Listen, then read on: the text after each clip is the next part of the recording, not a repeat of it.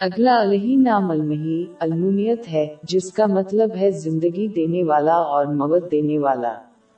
زندگی اور موت دونوں کو اللہ ہی نے بنایا ہے اور اس کا کنٹرول ہے۔ جو مسلمان اس اسم العائی کو سمجھے گا، وہ اللہ کی اطاعت اور سچے دل سے اطاعت کرے گا۔ اس کے احکام کو پورا کرنے سے، اس کی ممانتوں سے اجتناب اور صبر کے ساتھ تقدیر کا سامنا کر کے۔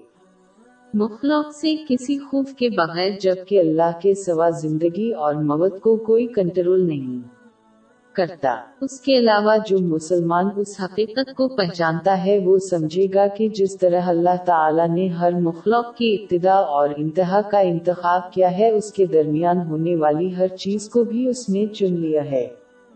اللہ کے فیصلے ناگزیر ہیں، اس لیے ان کا سامنا کرتے ہوئے بے صبری نہیں ہونی چاہیے۔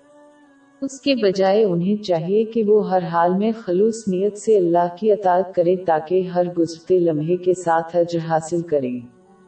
مثال کے طور پر، انہیں مشکل کے وقت صبر کا مظاہرہ کرنا چاہیے اور آسانی کے وقت ان کے پاس موجود نومتوں کو صحیح طریقے سے استعمال کر کے حقیقی شکر زاری کا مظاہرہ کریں۔